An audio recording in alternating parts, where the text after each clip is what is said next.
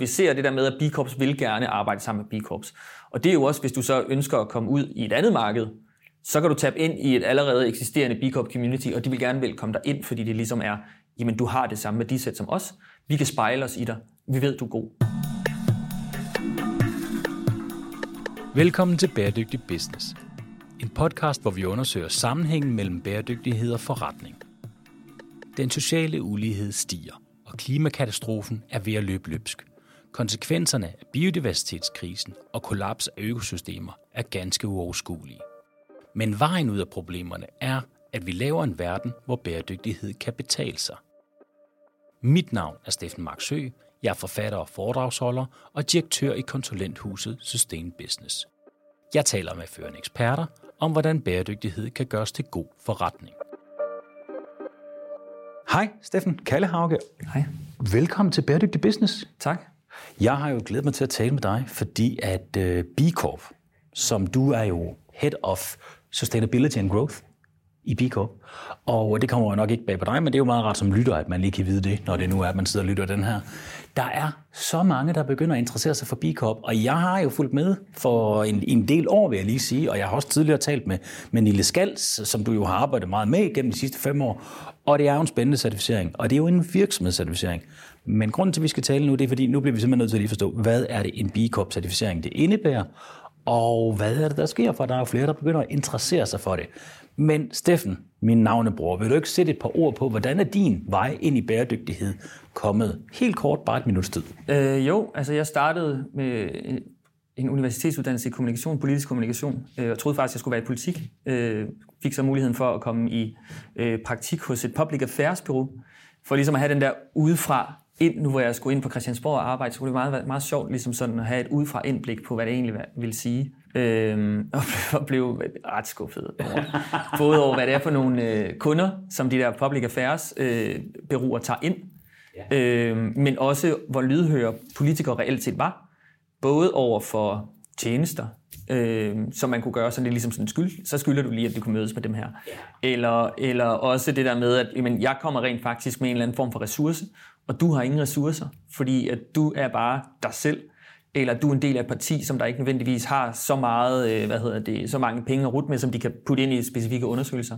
Så de vil, alle på tværs af spektrum vil lytte til alle mennesker. Og jeg kunne bare mærke, at, at, at den der vision, jeg havde om, at politikerne, det er dem, der ligesom sådan er på frontlinjen og du ved, tager de store kampe med de store virksomheder og sådan noget, som ja. der jo også sker den så jeg ikke. Der var lidt mere købmandskab i det, end der måske var sådan en impact, øh, forandring for, for den, altså den the greater good perspektiv, ja. kan man sige det sådan? Ja, det kan man sige. Altså det var i hvert fald sådan en forandring, som man kunne, øh, hvad hedder det, øh, begynde at bryde sig efter fire år. Meget skarpt tegnet op. Der er selvfølgelig også mange visionære politikere, og der er selvfølgelig mange beslutninger, som der også bliver truffet med, med det der, øh, hvad hedder det, flereårige perspektiv, og man planter et øh, et træ, som man ved, man aldrig kommer til at sidde i skyggen af, og hele ja, den der ja. snak. Men der var også bare rigtig, rigtig meget, jeg vil gerne vælges igen. Hvordan kan jeg gøre det? Vi kunne jo nemt køre ned af en tangent omkring det her med det politiske system, og ja. Gud, jeg skal vide, hvis man er pro-klima, bæredygtighed og hele det forretningsunivers, der, der ligger på ryggen af, at vi mm. respekterer planeten, så er der jo ikke ret meget at hente i, øh, i det nuværende folketing. Det må man jo nok erkende. Altså i hvert fald ikke i, i regeringsmagten. Mm det er selvfølgelig nok også en ret svær opgave, det der med, at man, du ved, et land, ikke? og hvad kan man beslutte i et land, med, som er en del af, af et europæisk fællesskab, hvor der også er nogle rammer, som er en del af et globalt fællesskab. Men når det er sagt, så er det i hvert fald ikke ambitionerne inden for det bæredygtige, der tynger den nuværende regering. Det vil jeg i hvert fald godt sige. Men det vi jo skal tale om i dag, det er jo netop en organisation, hvor det netop er ambitionerne om at forandre verden. Og øh, sådan med dine ord, hvad er B Corp? Jamen, først og fremmest tror jeg, at B Corp det er jo en forpligtelse til fremtiden, tror jeg, jeg vil kalde det.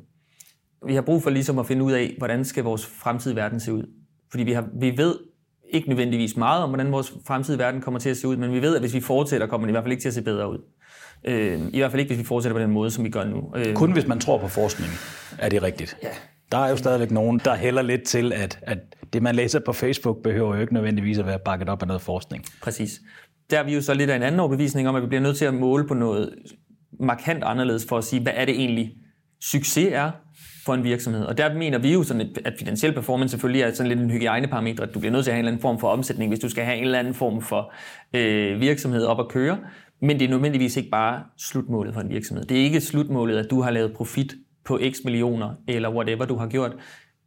Det spørgsmål det er, hvad, du, altså, hvad har du reelt set lavet af forskel på baggrund af den profit, som du har tjent. Så det handler rigtig meget om at sige, at, at profit er ikke slutmålet, men det er et middel til at nå det slutmål, som man gerne vil. Nej, kan man ikke godt sige, at det mange B Corps har til fælles, altså i hvert fald sådan i essensen af B Corp, som jo står for Benefit Corporation, det er, at man har et formål, som ikke bare, altså det er ikke bare økonomi. Det er altså, at man har et formål, som er lidt større. Jo, og man kan jo sige, det er jo et opgør med det nuværende kapitalistiske system, hvis man kan sige det på den måde. Ikke? Forstået på den måde, at vi mener, at, at virksomhederne de bliver, de bliver belønnet for ikke at have den bedst mulige betingelser for verden, verden eller for deres leverandør. Det kan vi jo se, og vi kan jo se den måde, man vurderer virksomheder på lige nu. Du vurderer dem jo helt så simpelt på økonomi. Ja, og det, og det mener vi er simpelthen er forkert. Så det er jo sådan en slags at sige, at vores system er ødelagt. Den måde, vi, som vi kigger på, hvad er godt, er ødelagt.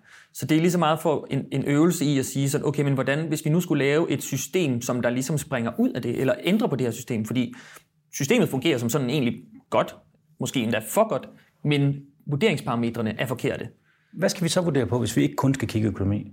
Jamen altså, vi skal kigge på, hvad er det for en udfordring i verden, som du, altså, som du vil bruge din virksomhed til at løse det kan jo være alle mulige forskellige. Der, er, hvad hedder det, inden for tekstil er der jo helt absurd mange udfordringer, for eksempel. Ikke? Så det kan jo være, at vi, vi vil rigtig gerne øh, udrydde fattigdom, eller brud på menneskerettigheder i vores øh, værdikæde. Eller... Gode verdensmål, når vi snakker tekstil, ikke? Præcis, ja, ja. Og, der, og, der, og så er det jo slet ikke for at snakke om den miljø- og klimamæssige øh, negative impact, som de har. Så det er jo lige så meget virksomheder, som der går ind og siger sådan, okay, men vi kan jo rent faktisk se, at man kan godt drive en succesfuld virksomhed. Også på sådan det, som jeg vil kalde for gårdsdagens succesparametre. Øh, det kan vi jo sagtens drive, og så ha, stadigvæk have en bedre øh, impact. Så det er jo det første, vi, aller, vi, vi kigger på, det er, hvad er det for en, en udfordring, som du vil løse? Og, og hvordan bygger du så din virksomhedsstruktur op omkring det? Fordi man kan sige, det er fint at have en strategi, det er fint at have en vision, men hvem er det så reelt set, der er ansvarlig for det? Hvor mange træner du reelt set i det? Øh, hvem inddrager du? Laver du reelt set undersøgelser, som der siger sådan, okay, men hvordan bliver det her relevant for os, og sætter du mål på baggrund af det? Øh, og er du så også transparent med både om din whistleblower, din code of ethics, og hvis der har været brud på dem, hvad er det for nogle ting, du ligesom har i, i forbindelse med mitigationsstrategier og sådan noget. Så det er ligesom det, er som det første ben, som vi kigger på, ikke? hvilket jo reelt set er det vigtigste. Hvis vi lige skulle holde fat i den, fordi man kan sige, det I går ned i her, det er jo det operationelle. Det er, hvordan får man det her til at leve ude i praksis? Og det er jo faktisk det, der er rigtig meget udfordring lige nu. Ja. Og, og der er nok også en del erhvervsledere, der sidder derude og tænker, okay, alle folk snakker om, at vi skal have de her formålsdrevne virksomheder. Og jeg kunne sgu også godt tænke mig at gøre lidt godt for planeten, men jeg gider ikke risikere hele min forretning, men jeg vil gerne gøre noget. Men hvordan gør man så det? Ja. En af de store udfordringer, som vi ser ved virksomheder, det er jo, at, at topledelsen øh, af en virksomhed tror jo, at de er rigtig langt, fordi de har lavet en strategi. Problemet er jo så bare, at de har ikke operationaliseret den ned i den daglige drift. En strategi er ikke nok. Hvis den nej. var det, så var der jo rejst statuer af konsulenter rundt i hele verden, Præcis. og det er der jo som bekendt ikke. Det er der ikke, nej. Og så det, som det rigtig meget handler om, det er evnen til ligesom sådan at så overføre eller oversætte den strategi ind til den daglige drift. Så hvad vil det sige for indkøb, at du har lavet en drift, som der siger, at vi vil, we are in business to save our home planet, som Patagonia har gjort. Det er fint, men hvis det ikke bliver oversat ned til den, der skal købe ind, og at, at parametrene for den vedkommendes mus ikke ændres i så fald, så nytter det jo ikke noget. Så bliver det en meget fin sætning på et stykke papir, men det kommer ikke til at, altså der er, det, det rykker ikke noget. Nej, så bliver det noget glimtet papir på noget marketing et eller andet sted. Ja. Hvordan hjælper B Corp med det så? Man kan sige, på mig at se, at det er det bedste, den bedste opfindelse i det 21. århundrede, og det er The B Impact Assessment, som er det er jo sådan et kæmpestort spørgeskema faktisk, som der ligger online og helt frit tilgængeligt. Så man går bare ind og opretter sig, og så er der tilrettelagt x antal spørgsmål, et sted mellem 2 til 400 spørgsmål, alt efter hvor stor du er, og hvilken industri du er i osv., som der ligesom tager dig igennem det hele og siger sådan, okay, men har du lavet en, en væsentlighedsanalyse? Nej, okay, men her er der nogle ting, som du kan gå i gang med at gøre. Er der nogen, som der reelt set har ansvaret for, at din strategi bliver ført ud i livet i forbindelse med sociale og øh, hvad hedder det, miljømæssige og klimamæssige mål? Øhm, har du en, en CO2-strategi? Øh, arbejder du med diversitet, når du, når du hyrer folk? Skaber du inkluderende arbejdspladser for folk, som der ellers ikke vil have adgang til arbejdsmarkedet, og så videre, og så videre. Så kigger vi både på den daglige drift af virksomheden, og hvad er det for en strategi, du har, hvordan har du formået at øh, hvad hedder det, oversætte den ind til praksis, men også kigger på din virksomheds design, eller din virksomheds struktur, eller din virksomheds forretningsmodel, som ligesom skaber øh, det, som vi kalder for positiv impact, som der ligger over industriniveau. Kan man få alt det ud af at udfylde den her, de her 400 spørgsmål? Altså får man virkelig den klarhed? Man får i hvert fald, altså man kan, det er ikke alle nødvendigvis, men jeg tror, at størstedelen af dem, som der udfylder den, øh, får i hvert fald en klarhed om, hvor hen de er, og hvad de synes, der er relevant for, okay, men det her, det har rent faktisk tændt en eller anden ild i mig. Og mig kan jo så være alle mulige forskellige mennesker. Øh, vi siger jo, det er altid godt at have noget, en eller anden form for bare inden fra, fra en eller anden form for ledelse, som der kan tage det her med videre. Men jeg går også altid ud og opfordrer folk, som der har juniorstillinger eller er studentermedhjælpere, om at hacke sin egen virksomhed, og simpelthen bare gå ind og så sige, nu øh, arbejder jeg her, jeg vil gerne lige se, hvor vi er henne. Ja, så man kan faktisk godt score sin egen virksomhed, selvom man måske sidder ikke i ledelsen. Ja, helt sikkert. Og det kan jo også godt være en, øh, en, en ret god øvelse, fordi der er en kæmpe stor forskel på, hvad ledelsen siger. Altså, her er vi i forhold til ansvarlighed og bæredygtighed. Og så rent faktisk dem, altså personen, som der rent faktisk sidder og udfører et stykke arbejde. Er set før, at der ikke altid er balance i de to. Det er lidt sjældent i hvert fald, at der er det. Øh, så det er jo også en meget god måde at så komme hen til sin nærmeste leder og sige sådan lidt sådan, hey, altså jeg har det her, det her, det her, det her implementeringsforslag, og det koster ikke noget. Og det vil man, det vil man kunne få ud af en B-Impact Assessment. Er det først, at man læser det her schema igennem? Hvad sker der så? Jamen altså først så øh, udfylder du vores B-Impact Assessment, hvor du svarer på spørgsmål, som handler om din selskabsstruktur og selskabsledelse, medarbejderforhold, engagement i øh, lokalsamfundet, hvilket så også i vores tilfælde inkluderer øh, leverandørkæden. Vi kigger på environment, så klima og miljø, og så kigger vi på kunder. Hvad er det for en impact, du har på dem. Fin grundlæggende indsigt i de her forskellige områder. Præcis, og det er en masse spørgsmål, og dem, og dem svarer du på, og, og hver enkelt spørgsmål, og det er også ret fedt at tage sin, sådan en, en leder med i hånden, og så ligesom sige sådan, se, nu svarer vi det her på det her spørgsmål, fordi hver enkelt spørgsmål har sin en pointscore. Og så kan man sige, sådan, det her spørgsmål kan du score et point i. Så siger man, okay, men vi er her nu, vi får 0,5. Hvis vi implementerer det her forslag, så får vi rent faktisk fuld plade, et point. Så det er sådan løbende scorer man så point undervejs. Øh, der er noget gamification i det. Der er noget tal på det lige pludselig. Fedt, så det, det er kvantificeret, man kan simpelthen flytte sig frem, og man får noget data, præcis. og noget, der er også noget incitament i præcis. det. Ikke? Ja, lige præcis. Og hvis du så, når du så er færdig og har fået, vi, kan, vi kalder det for et benchmark, så ved du, hvor du er, mere eller mindre. Øh, gennemsnitlig virksomhed, eller en gennemsnitlig virksomhed, som vi, som vi øh, ser på, øh, og som der udfylder som Impact Assessment, scorer omkring 55 point. Okay. Og man så har lavet den her assessment, ja. og nu ved man jo så, hvor man ligger hen. Hvad er så næste skridt? Man er jo ikke B Corp certificeret endnu. Nej, og det det kræver, det er jo så, at man skal op på 80, er ligesom det gyldne tal her. Magic number. Magic number. Så det er ligesom det, der kræver for at blive B Corp certificeret. Det er 80 point. Så det, hvis man scorer 55, jamen så er der, øh, hvad hedder det, ressourcer derinde, som der siger sådan, okay, men her er der en, en oversigt over din score. Hvis vi bryder det ned på de enkelte kategorier, scorer du sådan her. Det er muligt at score så meget her i den her kategori. Og sådan her scorer virksomheder, som der ligner din.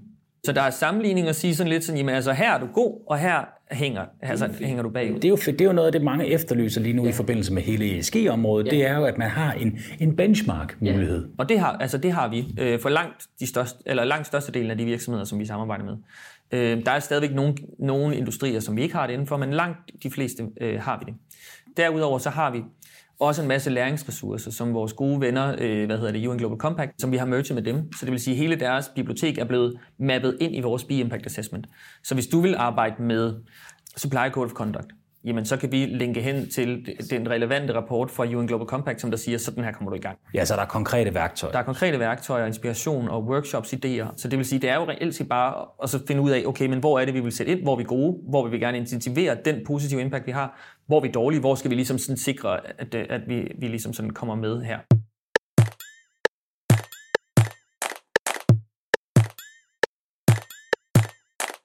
Så man laver en assessment, så finder man ud af, at man har x antal point. Vi leger 55. Så går man ind og kigger på diverse redskaber, finder ud af, hvor man skal sætte ind hen, og man skal op på the magic number, som er 80. Minimum 80, ja. Minimum 80. Ja. Man må godt komme højere. Det er muligt at score helt op til 200 point. Så der er i hvert fald, altså det er jo ikke for at sige sådan, at hvis du rammer 80, så er du bare den bedste virksomhed. Nej, nej, nej. Så, er det, så er det sådan, okay, så men så klarer du dig faktisk ret godt, men du skal bare lige vide, at der er 120 Så har man spist skovsneglen, men man er ikke øh, kaptajn i klubben endnu. Nej.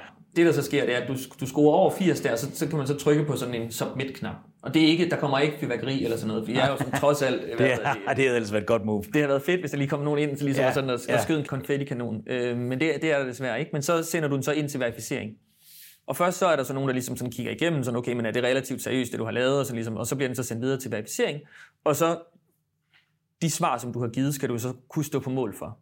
Og det er jo reelt set også det, der, hvor det begynder at blive lidt spændende, fordi at det jo så handler om, kan du reelt set dokumentere den impact, som du har, eller er det bare noget, som du siger? Ja, fordi hvad sker der året efter? Nu har man jo så gjort det her, og indtil videre har man jo bare kommet med en masse løfter. Ja, man kan sige, du, når du bliver verificeret, og så får du ligesom sådan bekræftet din score. Så lad os sige, at jeg er submittet med 90 point, jamen så kan det godt være, at jeg ryger ned på 85 point, når jeg så får min certificering. Det er ikke unormalt, at vi ser, at der er et lille, et lille drop i den score. Så har du så din B Corp certificering, og så siger vi så tillykke, øh, du har fået lov til at komme med på toget. Altså det er virkelig ikke endestationen her, det er virkelig sådan, nu går du i gang. Og så, øh, hvad hedder det, forpligter virksomheden jo så simpelthen til at inkorporere de her fem parametre, som vi måler på, øh, selskabsledelse, workers, community, environment og customers, ind i deres bestyrelseslokale.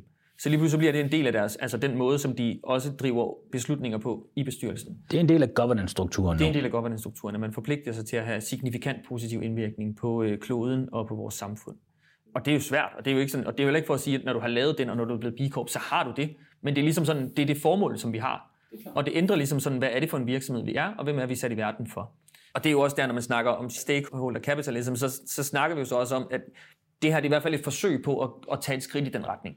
Man kan i hvert fald sige, at nu er man i gang med at forankre det i toppen af organisationen. Ja. Jeg er ret nysgerrig på det her med, at, at okay, det er klart, nu har man scoret sig selv, man har sat nogle i initiativer i gang, man øh, rykker måske på dem, det vil de fleste jo nok gøre, mm. de kommer for at få de her 80 point, og nu skal det effektueres. Man har ovenikøbet fået bare for ledelsen, fordi de skal committe sig til det helt op på bestyrelsesniveau.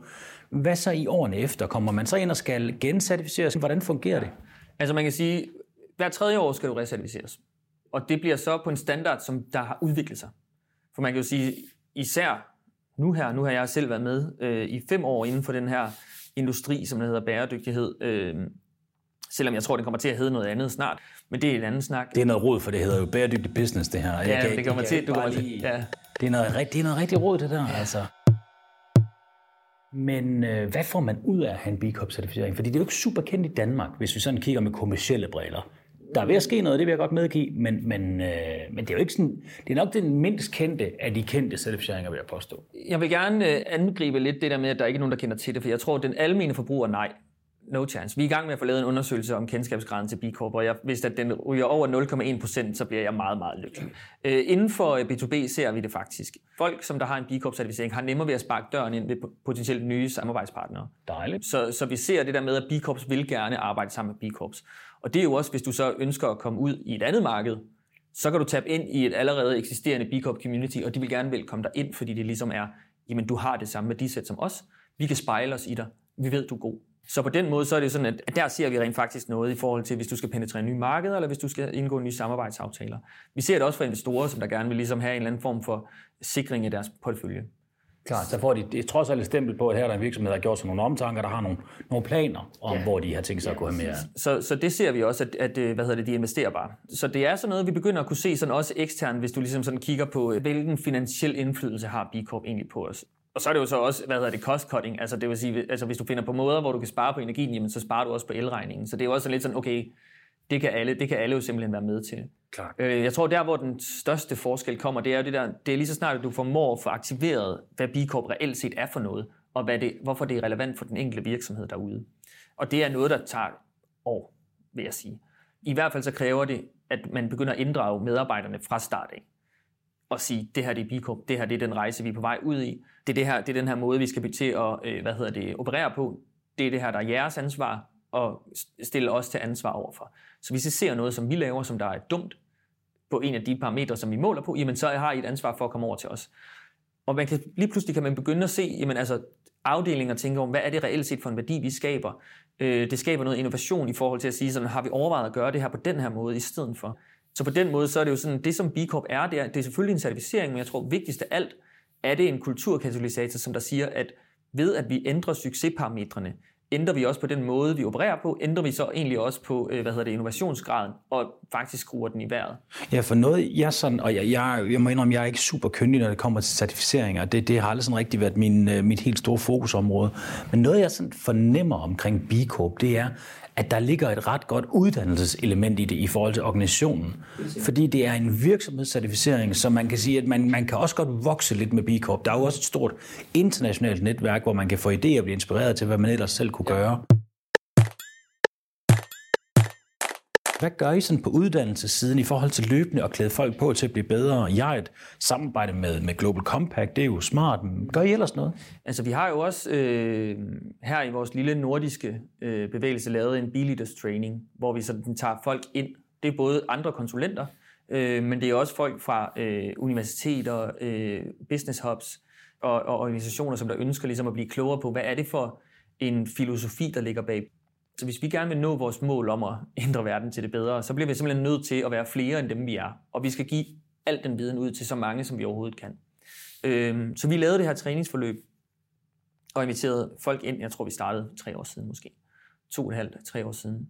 Og vi har efterhånden uddannet 200 mennesker, som der ligesom sådan kan gå ud og øh, missionere, hvis man ja, kan sige det sådan. Ja, det var faktisk også det, øh, det ja. ord, jeg ville til at bruge. Ja, det må man gerne. Altså, der er nogen, som der kalder Bikop for en sekt, øh, og det må man gerne. Det må man gerne. Vi er sådan lidt ja. sekteriske på den måde, sådan med klubben og ja, ja. spise lige en snegl og, og få lige for godt, synes jeg er vigtigt at pointere. Ja, ja. Fokusere på, på positive forandringer. Men det er filosofien. I har simpelthen uddannet 200 mennesker, som nu ved omkring øh, B Corp, hvordan det fungerer, mentaliteten, hele øh, perspektivet på bæredygtighed. Og der er filosofien så, at de går ud og spreder det gode ord omkring det, ja. for at få lidt kunder tilbage i bæksten. Er det er det, altså, det der? Ja, man kan jo sige sådan, altså der er jo mange, som der, det er forskelligt, hvad de, og vi, vi sætter ikke nogen mål for dem, eller forventninger til, hvad de skal gå ud og gøre, men de skal gå ud, og så skal de oversætte, hvis de har lyst, det som de har lært, ind i deres egen verden. Og jeg kan jo ikke gå ind med en viden i uddannelsessystemet, men jeg kan lære en, som der er en del af uddannelsessystemet, hvad det er for noget, som vi prædiker og snakker om, og så kan vedkommende jo så oversætte det ind i sin egen verden, og så på den måde gør det relevant. Super god idé. Så, så, så for os at se, så handler det jo rigtig meget om at sige, at det kan godt være, at det ikke nødvendigvis er den bedste forretningsmodel, fordi vi vil kunne tjene flere penge ved at hyre folk, og så begynde at sælge dyre services. Men for os at se, så handler det rigtig meget om, at hvis vi skal nå den forandring, som vi ønsker, på den tid, som vi ikke rigtig har, så bliver vi nødt til at uddanne flere til at kunne gøre det her selv. Hvad er det for en type virksomhed, der vælger at få en B Corp-certificering? Det gode er faktisk, at det er ved at være mange forskellige slags. Øhm, til at starte med var det meget sådan, øh, enten familieejede virksomheder, som der var, som der var stor over for generationsskifte, og sagde, som, hvad skal nye generations take være på det, eller impact startups. Var ligesom sådan de to, der var. Og det er en meget sjov også kombination at sætte de to sammen, fordi at en familieejet virksomhed har super styr på deres drift det styrer de bare. Når man har eksisteret i så lang tid, så ja, plejer der at være styr på tingene. Bare, og, og, og når du er en startup, så er der ikke skidt styr på drift. så brænder det alle steder. ja. Så det er meget sjovt det der med at se sådan en erfaringsudveksling på den måde, hvor de familieejede virksomheder så kan lære impact startups noget, hvorimod at impact startups jo så er bygget på, at vi vil løse et problem i verden. Og det er de familieejede virksomheder ikke nødvendigvis. De er mere sådan en traditionel, konventionel forretningsmodel. Og så kan de jo inspirere den anden vej. Så vi ser rigtig meget af de der B-korp, som der ikke nødvendigvis ligner hinanden. De mødes på kryds og tværs, for så at inspirere hinanden på at sige sådan, jamen det er det her principper, som vi arbejder ud fra. Og så siger okay, men det kan vi jo bygge en struktur op omkring. Eller det er den her forretningsmodel, som vi har super, implementeret. Der er masser af netværk i det. Super meget netværk. Og det er jo også det, som der er det væsentlige ved B-Corp. Det er hele den der netværksdel at sige sådan lidt, jamen prøv at vi kan ikke gøre det her øh, alene. Så vi har brug for, at der er så mange som muligt, som der har lyst til at dele så meget som muligt, samles og så erfaringsudveksler og så prøver sig frem. Øh, fordi det er jo ikke fordi, vi ligesom skal have opfundet en eller anden øh, hvad hedder det, gylden løsning på noget. Vi prøver også, vi famler også, vi ved heller ikke nødvendigvis, hvad den rigtige løsning er. Det vi bare ved, det er, at vi kontinuerligt skal genbesøge de beslutninger, som vi har truffet, og hele tiden se, er det her godt nok? Og det tror jeg er en meget god filosofi. Dem, dem der har, siger, at de har fundet løsningen omkring bæredygtighed, skal man være lidt ops på. Øh, det, det er ikke så nemt, som det måske kunne lyde. Der er jo også mange, som du selv var lidt inde på, af sådan nogle lidt større virksomheder, med sådan nogle mellemstore virksomheder. Der er flere her fra møbelbranchen, som har fået B Corp-certificeringer. Har du en idé om, hvad der gør, at folk de vælger at få en B Corp-certificering? Altså jeg tror, at møbelbranchen og tekstilbranchen er vant til at arbejde med certificeringer. Så den der systematiske tilgang til at sige, sådan her er der noget information, her er der nogle ting, spørgeskemaer, du skal udfylde. Det er ikke fjern for dem til. Det er ikke fjern for dem, selve måden at arbejde på. Jeg tror, det er det, der gør det. Øh, jeg tror også, det har noget at gøre med, at, at, at når vi kigger på mange af de virksomheder, vi har med, er det jo sådan nogle lidt premium first movers, øh, som, som vi samarbejder med. Så det handler jo også om at sige, sådan, jamen det er nogen, der har taget noget, nogle skridt i forhold til, sådan, at det her, det ser vi som værende ansvarlighed. Og så var det ansvarlighed af 1995. Hvad er ansvarlighed af øh, 2023? Jamen det er jo nok B Corp. Så det, det bliver måske en markedsdifferentiat. Øh, dif, hvad hedder det? Mar- markedsdifferentiator, det kan man vel godt sige. Kan man det? Jeg ved ikke, om man kan, men jeg forstår, hvad du mener. Ja, det er i hvert fald en måde ligesom at differentiere sig på. Men man kan vel også sige, at B Corp kommer vel også med noget i form af, at det er et system, man kan tabe ind i med he- Altså det er vel alle dem, som tænker, okay, det her det handler ikke bare om et produkt, det handler i det her tilfælde om hele organisationen, så er det vel en af de få certificeringsordninger, der er derude, der tager hele organisationen ind under sin hat. Jeg ved ikke, om, om der er mange andre, der gør det. Der findes bare få andre, men jeg tror, det som, der, det, som jeg synes er, er meget fedt ved B Corp, som jeg ikke nødvendigvis ser, det er, at jeg ser mange, som der øh, tager virksomheden igennem deres øh, spørgeskema på. Det er ligesom, at vi har et spørgeskema, og så når du er færdig, så er du færdig med det. Hvor vi jo så ligesom siger sådan, okay, men vi tager dig igennem vores spørgeskema, og så tilbyder vi dig nogle ressourcer, fordi at uanset hvor du er henne, når du slutter, så er du ikke færdig. Hvis du scorer 55, er du ikke færdig. Hvis du scorer 120, så er du heller ikke færdig. Det er kontinuerligt ongoing. Det er kontinuerligt. Som, og så prøver vi at så stille nogle værktøjer til rådighed, som der siger, jamen altså, og sådan her kan du komme ind og gøre det. Enten ved at gå ind og kigge på, jamen det her enkelte point, det er, der scorer vi højt. Eller ved at sige, jamen altså, prøv at kigge på, hvad hedder det, governance-delen, prøv at kigge på en væsentlighedsanalyse, prøv at lave en, øhm, og så finde ud af, hvor du skal bevæge dig hen derefter. Og så har vi de her strukturer, som du kan tabe ind i. Vi har de her læringsværktøjer, som du kan begynde at øh, sætte dig ind i. Og så hvis du bliver B Corp-certificeret, så har vi jo også netværket, som der har lyst til at, at, at spare og dele viden med dig. Og det er jo også sådan, at vores B Corp, som hvis der er nogen, der kommer hen til mig og siger sådan, hey, vi ønsker at blive B Corp-certificeret, hvordan, hvordan gjorde I? Så vil I jo gerne dele ud om, hvordan processen har været. Så det er jo langt hen ad vejen, nogle meget, meget, meget langt hen ad vejen. Det er nogle meget søde virksomheder, som vi øh, hvad hedder det, samarbejder med, som der mere end gerne vil fortælle om, hvordan de har gjort.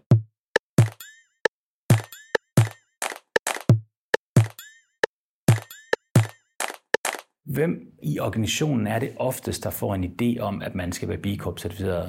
Øh, jeg har sådan lidt indtryk af, at det godt kunne være nogen, mest fordi det, altså det her med, at der er nogle værdidrevne medarbejdere i organisationen, som tænker, at det, er interessant, og så bærer de det ind. Men det er nok bare en fordom for mit vedkommende. Hvor kommer det fra? Har du en fornemmelse af det? Det er mange kvinder.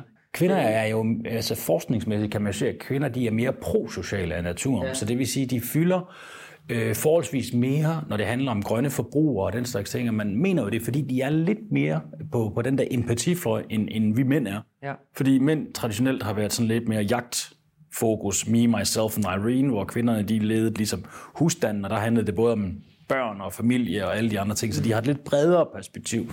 Ja. Måske derfor, man kan bruge nogle af dem i ledelse.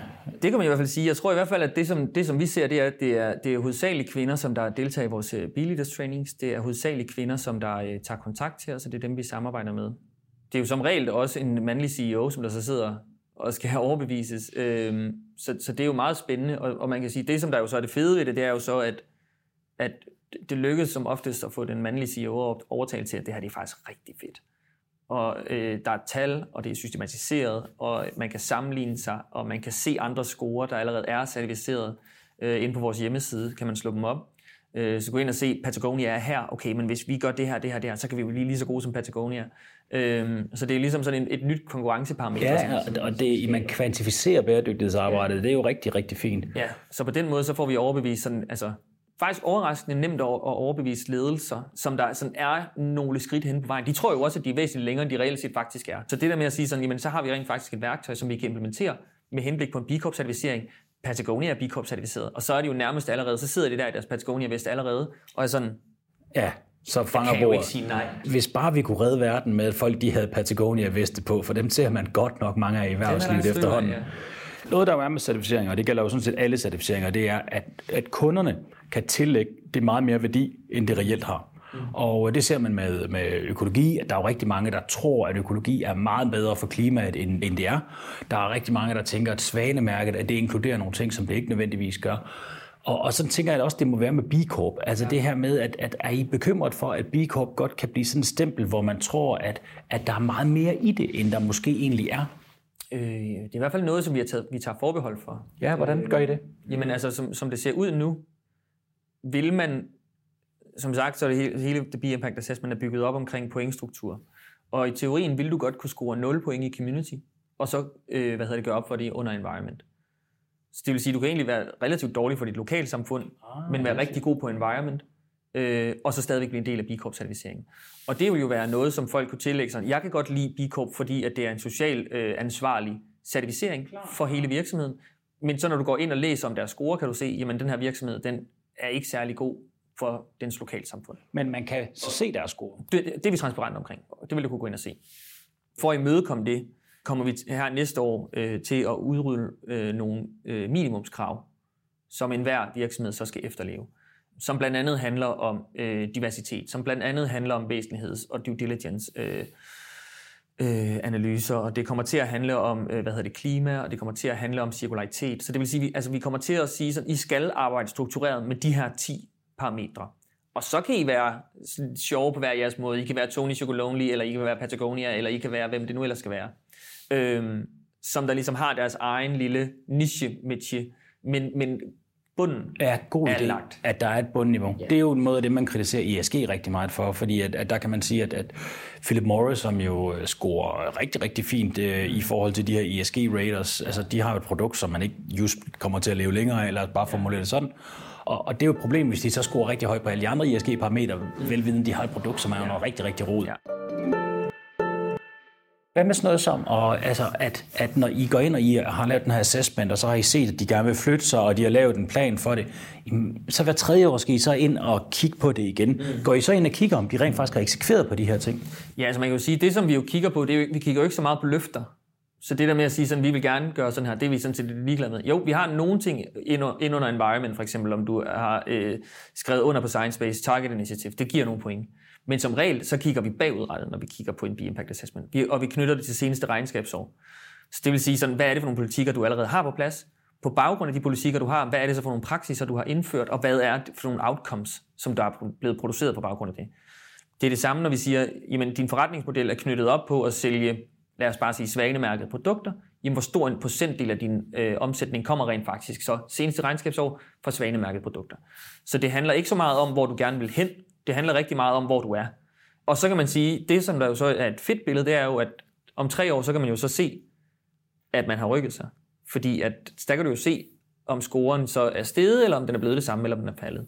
Så, så det handler rigtig meget om, hvad har du gjort, og ikke så meget om, hvad vil du gerne gøre. Der vil være nogle ting, som du kan implementere og gøre relativt hurtigt, men, det, men hvis du skal lave en, en komplet transformation og arbejde med det Impact Assessment, kommer det til at tage nogle år, øh, før du har din Det giver mega god mening. Men det er også bare en svær disciplin, det her med at, at, at lave, altså ikke at lave målsætninger, men at lave meningsfulde rammer, som folk skal leve op til, velvidende, at virksomheder er forskellige, og deres impact er forskellige, og dermed også de løsninger, der skal bruges, er forskellige. Det er faktisk rigtig, rigtig svært. Ja. Altså jeg vil sige, nu har jeg siddet og arbejdet med 150 virksomheder i sådan en B-Impact Assessment. Og 80% af folks problemer er de samme, føler jeg. Det er min oplevelse. Øh, det, jeg tror er den store udfordring, det er, at virksomheder tror, at de er så fandens unikke. Og at deres drift er ikke sammenlignelig øh, med en anden virksomhedsdrift. Fordi det er en anden industri, eller fordi at den er større, eller fordi den er mindre, eller fordi den ligger i Horsens, eller fordi den ligger i Skagen. Det, som vi ser, det er, at de virksomheder, som vi, som vi kigger på, og som vi samarbejder med, de deler problemer. Og det, som det handler om, det er at sige, jamen vi kan, altså, og det er virksomheden, som der skal igen ændre sit mindset og sige sådan, vi kan ikke samarbejde med dem der, fordi det er vores konkurrent, eller fordi det er en anden branche, eller fordi det er en anden industri. Det handler rigtig meget om at sige, hvorfor kan vi ikke lade os inspirere af dem her? Selvfølgelig kan vi det.